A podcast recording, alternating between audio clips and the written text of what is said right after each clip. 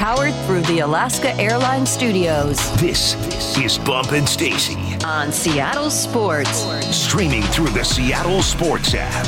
Now, here are your hosts, Michael Bumpus and Stacy Ross. Here we go now.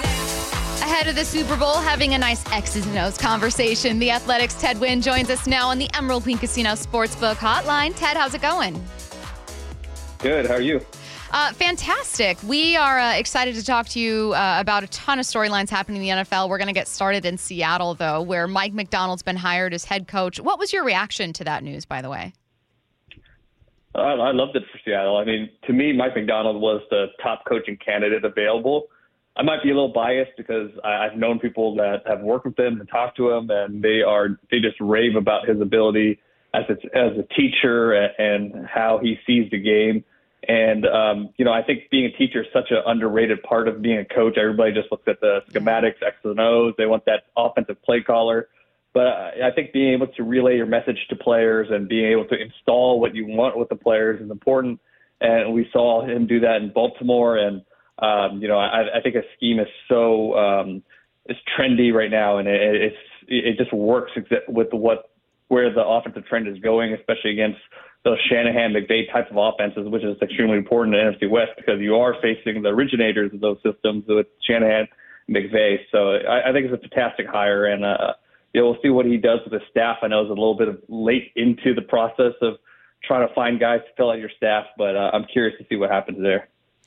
Yeah, one of the things with Mike Macdonald is that he's 36 years old, and people are saying, well, who does he know in this league? But if you look at his history, I mean, he's been around minds for a long time. Is there a concern with you when it comes to hiring the right people, or do you feel like, he's associated with the Harbaughs, he's been to Baltimore. Do you feel like he'll be able to fill some voids fairly quickly? Yeah, I think the problem is, he was – the Ravens were in the playoff race for so long, and he was hired so late that there aren't a ton of people that are available like they were in the beginning of the process. And yeah, he is young, and I know he does have some connections, but I think it is a concern that he doesn't have these deep-rooted connections within the league to just talk to whoever he wants to. But he, like you said, he comes from the Harbaugh tree, and those Harbaughs, they know how to put together an elite staff. So hopefully he's picked the brain of John and see what his process is like when he picks out coaches and fills out his staff.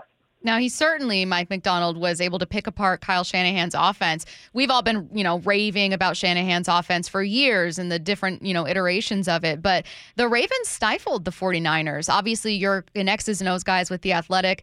And I know that you watched that game. When you look back, what stood out most to you? Well, they were able to tip a lot of passes. And I think that was probably emphasis for them.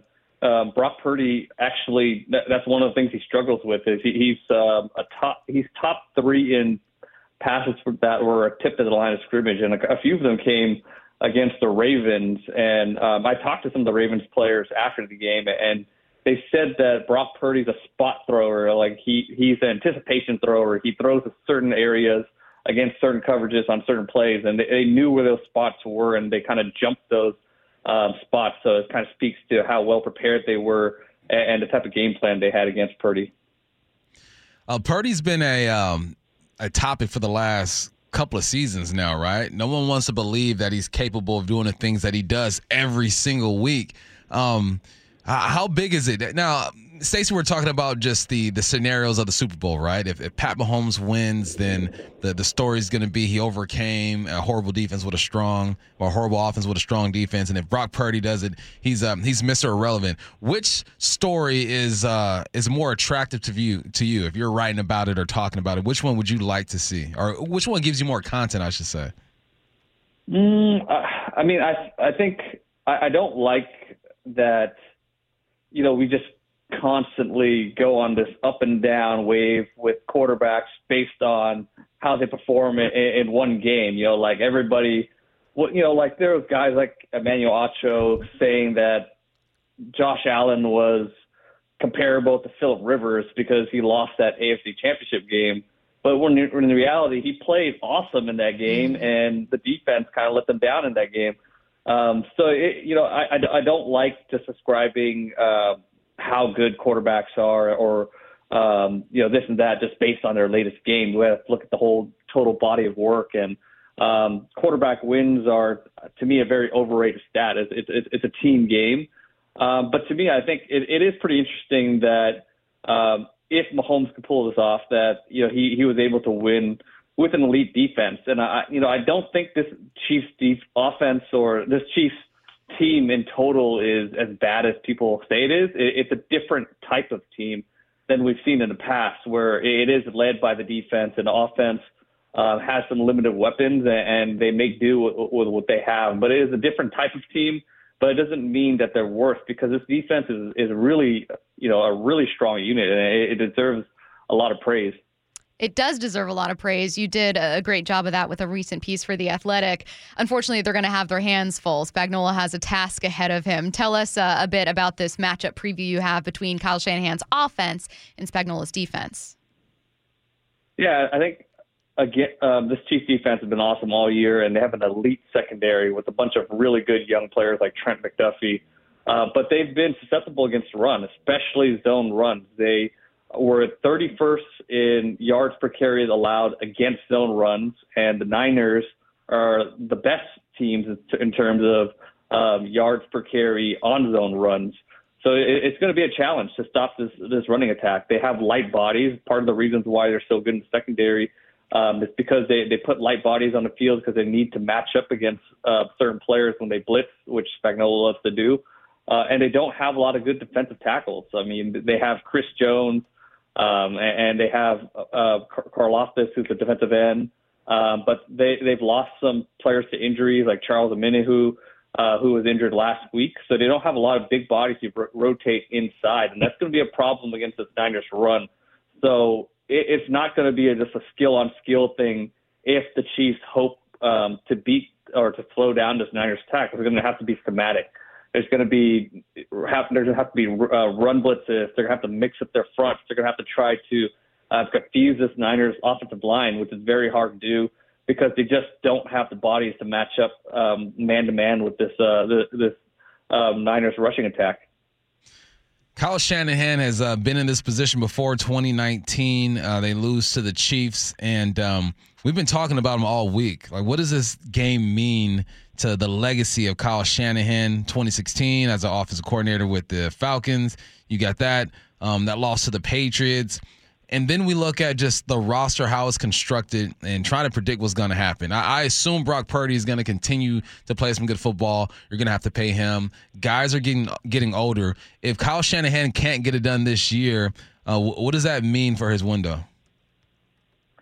I mean, it's huge. I mean, I don't think the window is going to close on the Niners anytime soon. They're a well-constructed team, and John Lynch and Kyle Shanahan have shown the ability to find these blue-chip players and put together strong rosters year after year.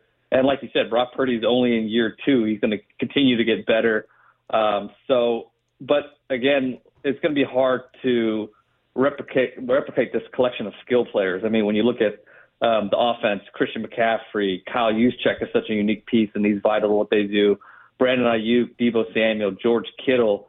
Even if you were – I think this group should stay together for another year, maybe another 2 years. But later down the line, like it's going to be hard to replicate how good this offensive skill player is. So maybe this window might be open for another year, maybe is open for another 2 years. But I think Kyle Shanahan, just as good of he's such a good coach that he's going to continue to be in this mix. But right now, his reputation is one that he's a guy that just can't win the big game, and he has made some mistakes schematically or play calling wise late in these games that have contributed to the loss. I don't want to say that him passing the ball too much late in these games or something is what it was the one reason why they lost. But a lot of people are blaming his play calling late in games for this loss. So to shed that reputation, obviously he's going to have to win the big game, and he has a huge opportunity this week. But just like any other great quarterback and great coach in this era, you're going to have to beat Patrick Mahomes. And that's an extremely tough thing to do because he might be the greatest quarterback of all time.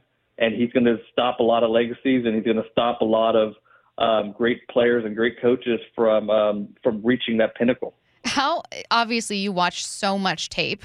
It's your job, but also you enjoy doing it. And it's interesting. I follow a lot of folks who are into analytics and watching film, and they always have these great takeaways, and I feel like I learn things. And it's so funny when sometimes the simplest thing is true. You mentioned Patrick Mahomes.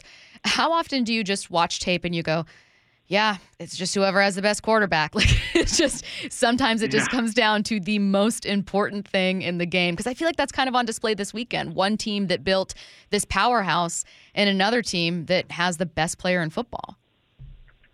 Yeah, and I'm talking out of both sides of my mouth, because earlier I just said quarterback wins is an overrated stat. But when you're talking about possibly the greatest quarterback of all time, it does make a difference. And he's paired with Andy Reid, one of the greatest offensive minds of all time. So I call it the Mahomes factor. It's like you see all these matchups and you see all these things that sway one way, but then at the end of the analysis or end of the film watching session or the end of everything, you just say, but they have Mahomes. Right. So it's tough. It's really tough. And last week I was so sure that the Ravens were going to win. You know, I just looked like, the Ravens have advantage here, they have advantage here, they have advantage here. And then the but Mahomes factor comes up. 4th and 2, you know, nobody's open, and he throws across his body and hits Travis Kelce perfectly for a huge first down early in the game. And then Kyle Hamilton has Travis Kelce locked up in an end zone. He throws a perfect back shoulder fade to him that no one can defend, you know. So it's just kind of crazy what we're seeing right now with Mahomes and Andy Reid, and it's always a factor. It's been a crazy offseason, right? Lots of 8 teams at one point needed a head coach, and all those vacancies are filled now. The Cowboys, on the other hand, were one of the teams that people thought would get a new head coach. Were you surprised that Mike McCarthy was still there? Did you think they'd go a different route? What are your thoughts? I was sort of 60-40 that he would come back, just because he has done very well in a regular season. He has a very strong regular season record, and we know that Jerry Jones has been very loyal to his head coaches. He doesn't just fire people he willy-nilly. We saw how long he stayed with Jason Garrett, who had a much worse record than Mike McCarthy. So I wasn't surprised he came around and decided to keep him around for another season. And Dak Prescott did make a lot of strides under Mike McCarthy during the season. I mean, even in that playoff game, you know, I know they weren't good early in the game, but they did put off a lot of points. It felt like it was more of a defensive letdown why the Cowboys lost that game. So, you know, I saw why, and I could kind of thought that they would stick with McCarthy for another year. So we'll see what happens. I mean, whoever they hire, defensive coordinator, is going to be a huge hire. I think Mike Zimmer would be tremendous if they do make that decision. But, yeah, I wasn't that surprised that McCarthy did come back. Hey, kind of a big question. So it's okay if you don't have an answer, because I'm springing it on you. But I was thinking it as you were talking about specifically Shanahan's offense. Are there trends around the league or just in the NFL in general that you can see kind of making a return? For instance, this is not a specific play, but like we saw scoring was down in the league this year. And one of the most interesting things to me this season has been, well, why is defense better? Is this like a year of a defensive coordinator, or are offenses just getting hurt? Like, what's going on? And I am looking at teams using running backs a bit more after we were all having conversations about, being able to replace running backs easily. Is there just kind of like a trend that you can see kind of either coming back, changing the way you think about ball, anything like that? I think for a while teams did try to replicate what the Niners were doing, and fullbacks were kind of making a comeback. Teams were trying to find that fullback that could kind of emulate what Kyle Juszczyk does, but it's really hard, because you need to find a guy that can be a bruiser inside, but you also need him to be a capable receiver, and that's almost impossible to find. And the Shanahan offense, Benjamin Thalick from the Ringer wrote a fantastic piece about this yesterday, but yeah, it was good. It's really evolved. It's no longer this play action heavy type of offense. It's a matchup dependent offense. So it's not really a system. It's more of, can you collect this really unique group of players where you can cause all these matchup problems, because you're not reliant on the play action anymore. But if you put 21 personnel, meaning you put two backs, one tight end, and two receivers on the field, how are defenses going to match up with that? Are they going to put out their base defense? If you put out your base defense, then they could take advantage of you in a passing game, because you have a linebacker against Christian McCaffrey, you have a linebacker against George Kittle, or a linebacker against Kyle Juszczyk. If you put your sub personnel in, you put 5 or 6 DBs on the field, then they're going to run on you. So I don't know if it's a trend, but I think you do want to look for that group of versatile players where you can't punish defenses, whatever they do. Yeah, no, that's a perfect answer. I was just, the kind of those like larger concepts of just kind of interesting things that, you learned or are happening around the league. Good stuff. He is The Athletic's Ted Nguyen. Read his work at theathletic.com. Thanks, Ted. Thanks, Ted. No problem. Thanks for having me on. All right, let's get to 4 Down Territory.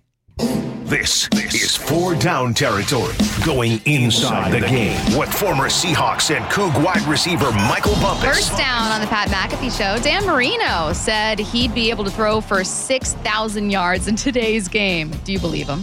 Dan Marino, the greatest quarterback to never win a championship, is real. In 1984, he threw for 5,084 yards, 48 touchdowns, and 7 interceptions. In 1984... right, he had 564 attempts, but what's even more impressive, he was only sacked 13 times that whole year. Crazy. This year, Trevor Lawrence had the same amount of attempts, 564 as Dan Marino did in 1984. He had 4,000 yards, 21 touchdowns, and 14 interceptions. Mahomes in 2022 had 648 attempts. He had 5,250 yards, 41 touchdowns, 12 interceptions. So Dan Marino was averaging 14 yards per catch. Crazy. All right, he had 84 less attempts than Patrick Mahomes. So if you just times 84 by 14 and assume that he completes those, right, he's going to add another, 1,100 yards to his deal. Dan Marino can definitely throw for 6,000 yards in today's offense. Do you remember how the game was played in 1984? Me neither. I wasn't born yet, Stacey. No. But I would assume it was a bit more physical than today's game. Right, going across the middle was tougher. You could probably body slam the QBs at that point, but he was still only sacked 13 times. So that tells me he was getting the football out of his hands quick as heck. Dan Marino in today's game would dominate, and it's unfortunate that he never got himself a Super Bowl win, because he's more than deserving of that thing. I second that. Dan Marino would tear this NFL up. The 206 texting in. We're on a bit of a delay, so we may have already answered it. But what's up with old men saying they can play in today's age? You kind of answered it already, but to throw that question your way, Bump, I think it's because those, quote, old men look at how the rules of the game have changed and say, it benefits offense now in a way it never did before. It's not as violent. Yeah. It's still a violent game. Don't get it twisted. You still get your head wrung during this whole deal, but it's just a different game, and they protect quarterbacks and receivers like they never have before. Second down. The Chargers, this is interesting, are rumored to be listening to trade offers for Joey Bosa. What team would be a good fit for him? Bosa, man. Now, the thing about Joey Bosa is that he's only played in 14 games the last 2 seasons. He's 29 years old, and he's owed $25 million in both 24 and 25. Now, what teams could use his services? The first team I look at, I go to Houston. They got $65 million in cap space. And imagine him teamed up with Will Anderson, who had 7 sacks last year. Only difference is they run a 4-3. Chargers ran a 3-4. Don't matter. Bosa's the type of guy who can play. Houston has 8 draft picks. Then I look at the Detroit Lions, $61 million in cap space. Imagine him teamed up with Aiden Hutchinson. He had 11 sacks. That's another 4-3. They have 7 draft picks. I mentioned the draft picks because you're going to have to give up something, right? Yeah. You're not just straight up. And then the Las Vegas Raiders also have $43 million in cap space. Imagine him teamed up with Max Crosby with 14.5 sacks. Now, I doubt the Crosby thing goes down because you are in the same division, right? You don't want to see this guy 2 times a year. But I'm looking at those 3 teams, and I'm going, look, you got money. You already have your Batman on one one side. What if you get a Robin on the other side? Joey Bosa is a talent. He hasn't been healthy the last couple of years. You got to bank on him being able to put together 3 or 4 years. He's 29 years old. I say he has 3 or 4 more good years left in him. But if you are a team that is right on the cusp of doing something great, that's why I point out Houston and Detroit, and I throw Las Vegas in it just because I feel like Antonio Pierce is the complete players coach and can get a guy like Joey Bosa to buy into what they're doing over there. You got to go after this dude. So those are my 3 teams. If they got money, they got draft picks. Houston, Detroit, and the Raiders. Go ahead and shoot your shot and see what happens. I'd love to see it. 3rd down. With the selections into the Pro Bowl Hall of Fame being announced, what realization did you come to? I've come to the realization that we will never see great returners again. It's over, man. And unless you find a really good punt returner. But the last time we saw good punt returners, we had superstars back there taking these punts. The punt return game now is just for possession. That's why you have the dude with no wiggle and for sure hands back there catching it. Now, kick returns are eliminating that off top, so we just won't see it anymore. I remember watching Josh Cribbs, 8 career kickoffs for a touchdown. And Josh Cribbs, that's the perfect name for a returner. Take it to the crib is what we used to say growing up. You got Leon Washington. You guys know Leon, 8 career kickoffs for touchdowns. My man who inspired me to be a returner, we got Dante Hall. We all remember his return against the Broncos, making guys look silly. Now, this goes back in the day for you historians, man. One of the smoothest athletes I've ever seen. Gale Sayers was nice, man. He had a game where he had 6 touchdowns against the 49ers, I believe. And now you got Deion Sanders. He's got 9 touchdowns in the return game. Cordell Patterson, who's still in the game. And the greatest to do it, Devin Hester, who will be in the Hall of Fame. The guy, I think it's official. He's going in this year. 14 punt returns for touchdowns, 20 total. I look at just the way the game is played. Players are getting paid a lot more money. You want to protect your assets. You're not putting your ballers back there on kick return and punt returns. That's the difference in today's game, is that the guys who can take it to the house, take it to the crib, aren't back there anymore. Do you think that that's what kickstarted this, or because there's also been a change in rules with returns? Do you think that that was kind of an influence too? Well, the rules changed the kickoff return game, not the punt return game. Okay, so you look at punt return, it's like we're not putting our stars back there. Yeah. Kickoff return, you know, we have seen Debo Samuel back there as of late, though. So I props to the 49ers putting Debo back there because you want him to touch the ball as many times as possible. But it's rules and it's money that changed the game. We won't see another great returner again. But what if we see this Sunday another great return? Well, then big ups, and I will be standing there like a proud uncle with a smile on my face and a beer in my hand. Are you willing to do that for a Bold Take Friday? Sure. Okay. Let's do it. Great. 4th down. Non-football news. What you got? All right, non-football news. Our guy Brandon Gustafson is at the Waste Management deal in Scottsdale, and I'm extremely jealous. It's a bucket list type of thing. So I saw a stat. It said last year TPC Scottsdale announced that they sold 4 million alcoholic beverage during the Waste Management Open. Oh my God. 4 million people in Arizona getting lit. And God. I hope my guy BG is one of them people who's getting lit. Some tells me he's having himself a good time. Drink water. This is what I love, man. There's nothing like a football type atmosphere on the golf course. I've never experienced it in a setting like that. I have during some club tournaments where you tee off on the first tee, everyone's booing you and all that stuff. But yeah, man, 4 million, 4.6 actually, when it comes to alcoholic beverages being sold. Something tells me they'll sell more this year. I don't watch a lot of tournaments.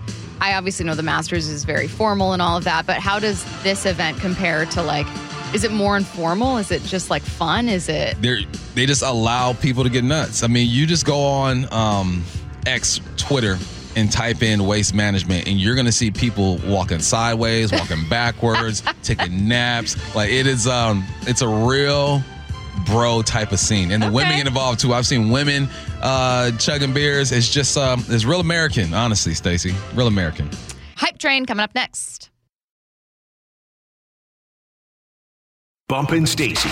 Powered through the Alaska Airlines Studios. On Seattle Sports. Here are your hosts, Michael Bumpus and Stacy Ross. Get your questions in for What I Need to Know coming your way in 15 minutes. You can text those questions, any question at all. Text it now. Mac and Jack's text line, 866-979-3776. Right now, we're heading to the station for Hype Train. Let's go. Seahawks haven't hired their offensive coordinator yet, though that hasn't stopped them from being linked to several names, from Ryan Grubb to Chip Kelly to Tanner Ingstrid with the Lions. And while they haven't been formally linked, people are wondering if Eric Bieniemy could be a fit in Seattle. This is your first Hype Train. The Seahawks should hire Chip Kelly as OC. The Seahawks should hire whoever Mike Macdonald wants. One, if Mike Macdonald thinks Chip Kelly is the guy, then you hire Chip Kelly. If he thinks Tanner is the guy, then you hire that guy. So this is a tough one. I know. I made it intentionally tricky. Because I think Chip Kelly is qualified for that position. And he will bring some things to the table that maybe another guy wouldn't.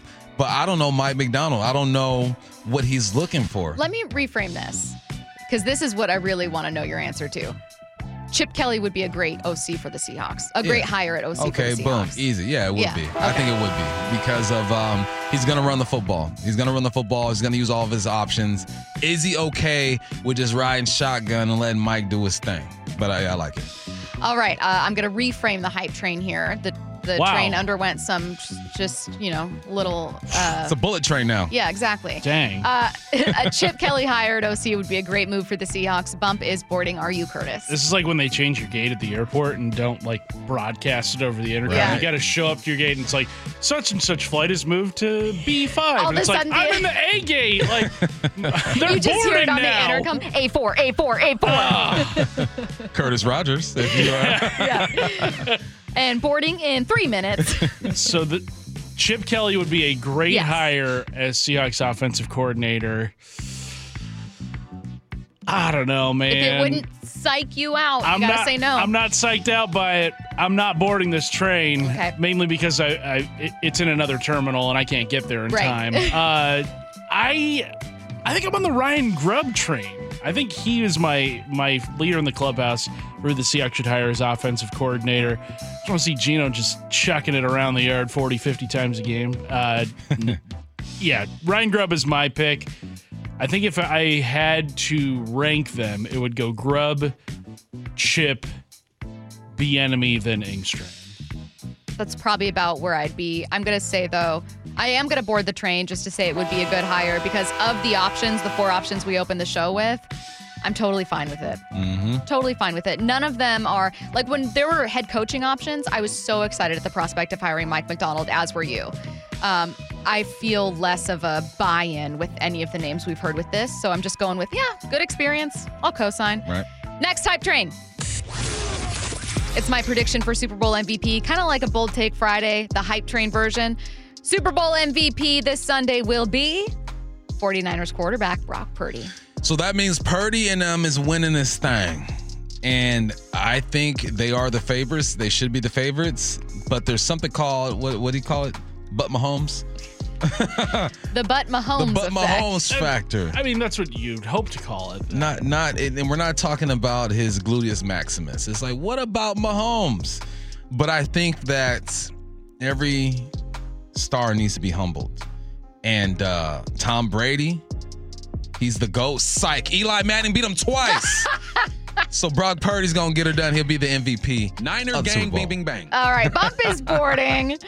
Curtis, the Hype Train is that Brock Purdy will be Super Bowl MVP. Are you boarding? What a weird timeline it would be in to see Brock Purdy hoisting the Lombardi and winning Super Bowl MVP. I can't pick against Patrick Mahomes in this kind of scenario. This dude is undeniable right now, going for his third Lombardi trophy already. I think he gets it. I have the Chiefs winning this one. 31-23. High scoring affair. Patrick Mahomes, Super Bowl MVP. It's not going to be Brock. Curtis always with the extra credit. He always tries to outdo us. Exactly. Teacher, are you still getting the 5 extra points? We had homework yesterday that you forgot to ask about. I'm going to go with the 49ers, unfortunately, though I hope I'm going to be rooting for the Chiefs to win. I'm going to go with the 49ers in terms of just what I see on paper. And I'm going to go with Christian McCaffrey. I'm going to lean into the idea that what the 49ers do best can exploit potentially one of the lone weaknesses with Kansas City's defense. So I'm going to go Christian McCaffrey, 3 touchdowns, MVP. Next Hype Train. This one's keeping it simple. The Super Bowl should be on Saturday. Definitely should be on Saturday. Board the train, board the train, board the train, board the train. Like, come on, man. I got to be able to experience it for real, You know? I got three kids, man. I don't drink too much in front of my kids, but every now and then I need to be like, kids, leave me alone. Daddy's having beer and cigars. Don't talk to me. You know what? My boys are to the age now to where they know and they're watching the game. They're asking the right questions. My baby girl's just like, whatever, Dad. What team are we rooting for? She always asks me that. What team do we like? I'm like, I don't like any team. Well, how do you watch the game if you don't like any team, Dad? Yeah. Because this is what I do for work. So, yeah, man, Saturday. So I can kick it with the fam, drink the drink, and do what I do.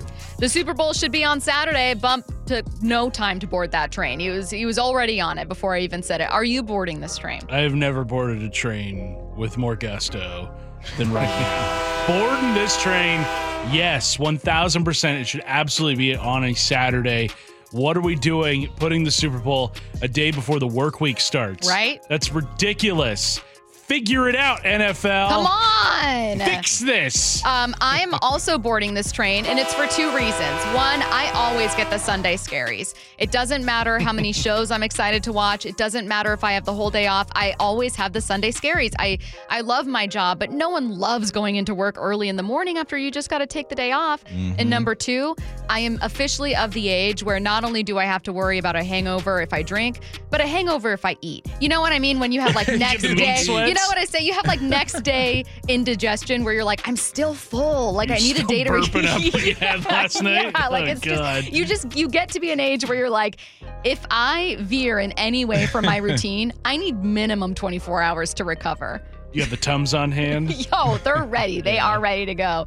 Next and last hype train into the station. Speaking of keeping those Tums on hand, I'm echoing back to a conversation that we were talking about from, I believe, Wednesday. Wings are an appetizer and not a main course. This was a big issue this was yesterday. Incredibly controversial. And I do think they're appetizers. I had one guy come at me and say, "Dang, bum, man, eat somewhere different. All you do is eat in Bellevue and all." I go, and I roll back. I go, "You got me effed up, dog. If you really think that I'm spending most of my time in Bellevue eating high cuisine type stuff." Right, but like, thank you. Yeah, I mean, do I project that? Thank you, I think. But nah, man, I'm as regular as they get. And no, they're an appetizer.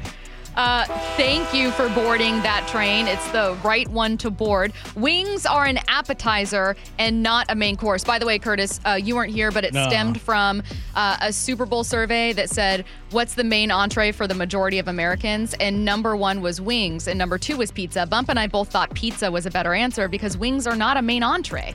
Like, they're always an appetizer. When you order pizza, you get wings also because you get them on the side. Yeah, but then you've got restaurants like Wingstop and Buffalo Wild Wings that exist with wings as a main. And you know why they wildly exist? Popular. Because it's the only places where wings are main things. It's almost like a niche type restaurant. Yeah. I can see why they would be an appetizer. I will board this. Thank you for validating. Would I say no to wings as a main course? Absolutely not. You're insane. Stacey just manipulated the heck out of you right now. Well, I wasn't here for the discussion yesterday. Okay, I thought about going to law school. Yeah, I'll board that train, but I'm not saying no to them as a main course. Absolutely not. Well, but here's the thing. If wings are going to be a main course, just if you're someone that's fighting with me and you're going to argue wings are a main course, how many orders are you ordering? Oh, 2?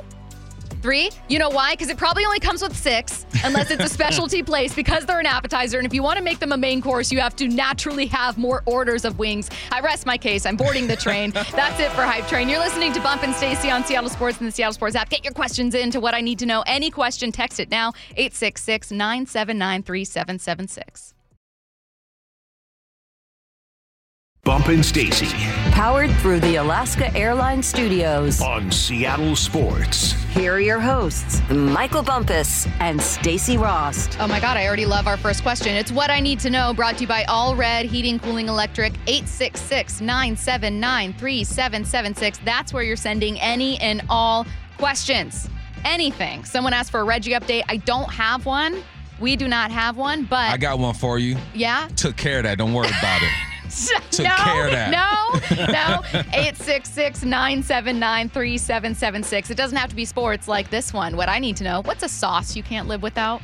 A sauce. Ooh, good question. I love barbecue sauce. Yeah, it's barbecue. Or honey mustard. It's barbecue. Yeah. I can put barbecue on dang or anything. Yeah. I also use barbecue for, like, if I'm trying to be really strict about dieting, sugar-free barbecue sauce makes anything taste good. That's how I get through just having, like, chicken. I once dipped macaroni and cheese in barbecue sauce. I respect it. Yeah.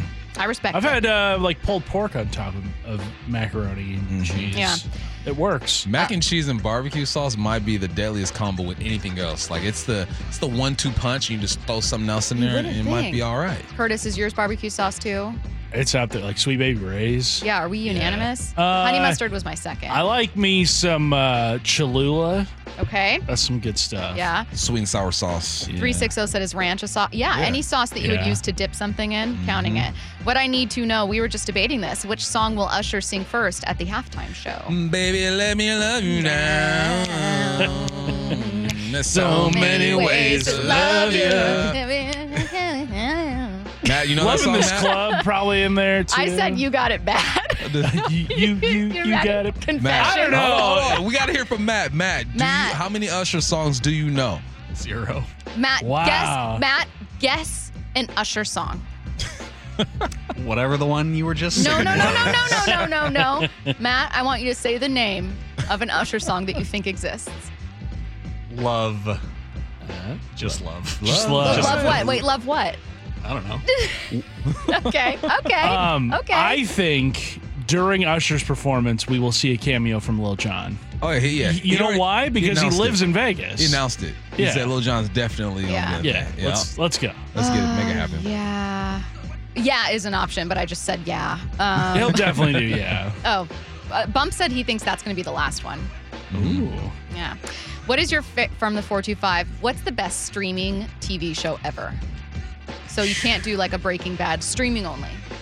Man, Snowfall. I know none of y'all have watched that. Snowfall. That's streaming only? Yeah. That was on FX. I liked Queen's Gambit a lot. I wouldn't say it's... You might be the white homie at the cookout. What? It's easier for guys. Women, you guys gotta you know how the women be. I've been trying so hard. Best streaming show. So it's not streamed? Is that I just eliminated myself? Yeah. Sorry. God dang it. You're not invited anymore. You know what? I was years ago into Making a Murderer. I've slightly changed my opinion about it, but that was one of the better ones where I was telling everyone to watch it. I was spreading the word like gospel. Spreading the word. Mm-hmm. I don't know. Love is Blind. I mean, it's trash reality TV, but Love is Blind is new season coming up. Mm-hmm. Someone said Next Stranger week. Things. That is streaming only. Right. Okay. Yeah. I'm thinking of like Netflix exclusive shows, and I feel like I'm mad at myself for not knowing more of them. This is what you do. I know. Let's see. 360 Ted Lasso. Oh, God. That's such an obvious answer. Eastbound and Down. Yeah. Eastbound and Down. That's HBO. Dang it. I'm going to keep it moving, Bump. I'm going to keep it moving. What I need to know. Wait, I lost my little question list. Do you think Pete Carroll will ever coach again? We've gotten this one a couple times. I don't think so. You don't? No. Oh, I was going to say yeah. I don't think so. I think he's a consultant. He might go upstairs and do some stuff. I think once you take that year off, man, you're at 72, you might just be like, I'm good. Bump, I'll have you know that at least some listeners are doing the same thing you're doing, which is they discovered it on streaming, but it's not a streaming show. Yeah. Someone texted in Dexter. I've only seen it on streams. Yeah, it happens to the best of us. That was on Showtime. Yeah, what I need to know, I'm going to be at a Super Bowl party in another city with friends. Should we wear our Seahawks jerseys and gear to troll the 49ers? No, don't do that. You look desperate. That is desperate for attention. I hate that. A Super Bowl party, aren't you supposed to wear your team's jersey? No. What? That's like every commercial. No. That's commercials. This is real life we're talking about, Okay, so what's Stacey? Super Bowl party etiquette? Like, I mean, you can wear like a hat or something, maybe a shirt, but don't go Not a jersey. Top, yeah. And etiquette is don't walk through that door empty-handed. Have something. It could be some Mike's Hard Lemonade. Doesn't matter. Walk in the door with something. Yeah, yes. Let's see. Get more questions in. 866-979-3776. Someone did ask what I think of the new Vanderpump. I won't linger. I'll say it's starting a little slow. And now I'm moving on. Joe 6 said Tiger King. Oh, yeah. Man. I remember when that was that was at the height of culture in this country. Oh, my God. That was awesome. A show where, like, it kept getting crazier. Like, this is not my original opinion. It was on a TikTok, but I can't remember the name, so I'm not crediting it, and I'm being horrible for that. But they were joking that an employee's arm was bitten off by a tiger, and they spent 30 seconds on it because that's how crazy that show was. Like, things just kept happening. It also came out at the exact right time at the start of COVID when everybody was home and had nothing else to do. Yeah. So, of course, you were going to watch Tiger King. Oh, people keep... Oh, so is Evil Genius a streaming show? People kept saying, Stacey, Evil Genius, and I thought they were calling me an evil genius. You would. Okay, so I've had conflicting reports from listeners about whether or not you wear your team's jersey. Someone said you only wear your team's jersey if your team is in the Super Bowl. Someone else said, all caps, you're supposed to wear your team's jersey watching through the Super Bowl. Oh, yeah, that's weird. Yeah. Yeah, I don't know about that one. All right. What I need to know, will you bump some Usher this weekend? My wife plays that type of music when she's cleaning as like a bat signal to us that we better start cleaning too. So at some point, we will be hearing Usher this weekend. I'll throw in my own what I need to know. If it wasn't Usher, who would you like to see perform at the halftime show? T-Pain. Oh, he's great. Mm-hmm. That's a good one. I was going to say Nelly. I think he's got more hits than we realize, and he'd have good features. Yep. Curtis? Agreed. It's who hasn't performed. Well, I mean, it could be someone who's already. Oh, somebody who has performed. Mm-hmm. Oh man, I feel like Justin Timberlake's done it many times already. Like you would choose Justin Timberlake. I would Curtis, not. Not anymore. Him. He's canceled now. Canceled. Never mind. How dare he? You guys are Britney. Yeah. I don't know. All right, all right. Yeah. What I need to know? What's your guilty pleasure junk food? Ooh. Okay, so I'm going to reframe. You're having the worst day ever. The first thing you reach for. See, now a specific brand. I don't have worst days. But like I hate candy. Okay. Guilty pleasure junk food. I'll just leave it alone. Any type of sour sweet gummy treat bars. Yeah. I get like the bags of like the family bags where they have mini candies that are already unwrapped. So, like, the Reese's Cups, York Peppermint Patties, whatever it is where you just reach in and it's like a handful of a small version of, I don't know, that's very specific. I like but those. It's the best. Easy and you don't have to unwrap. Exactly. All right, you guys, that'll do it for us. For Michael Bumpus, Matt Nelson, Curtis Rogers, I'm Stacey Rost. Don't go anywhere. Wyman and Bob coming up next.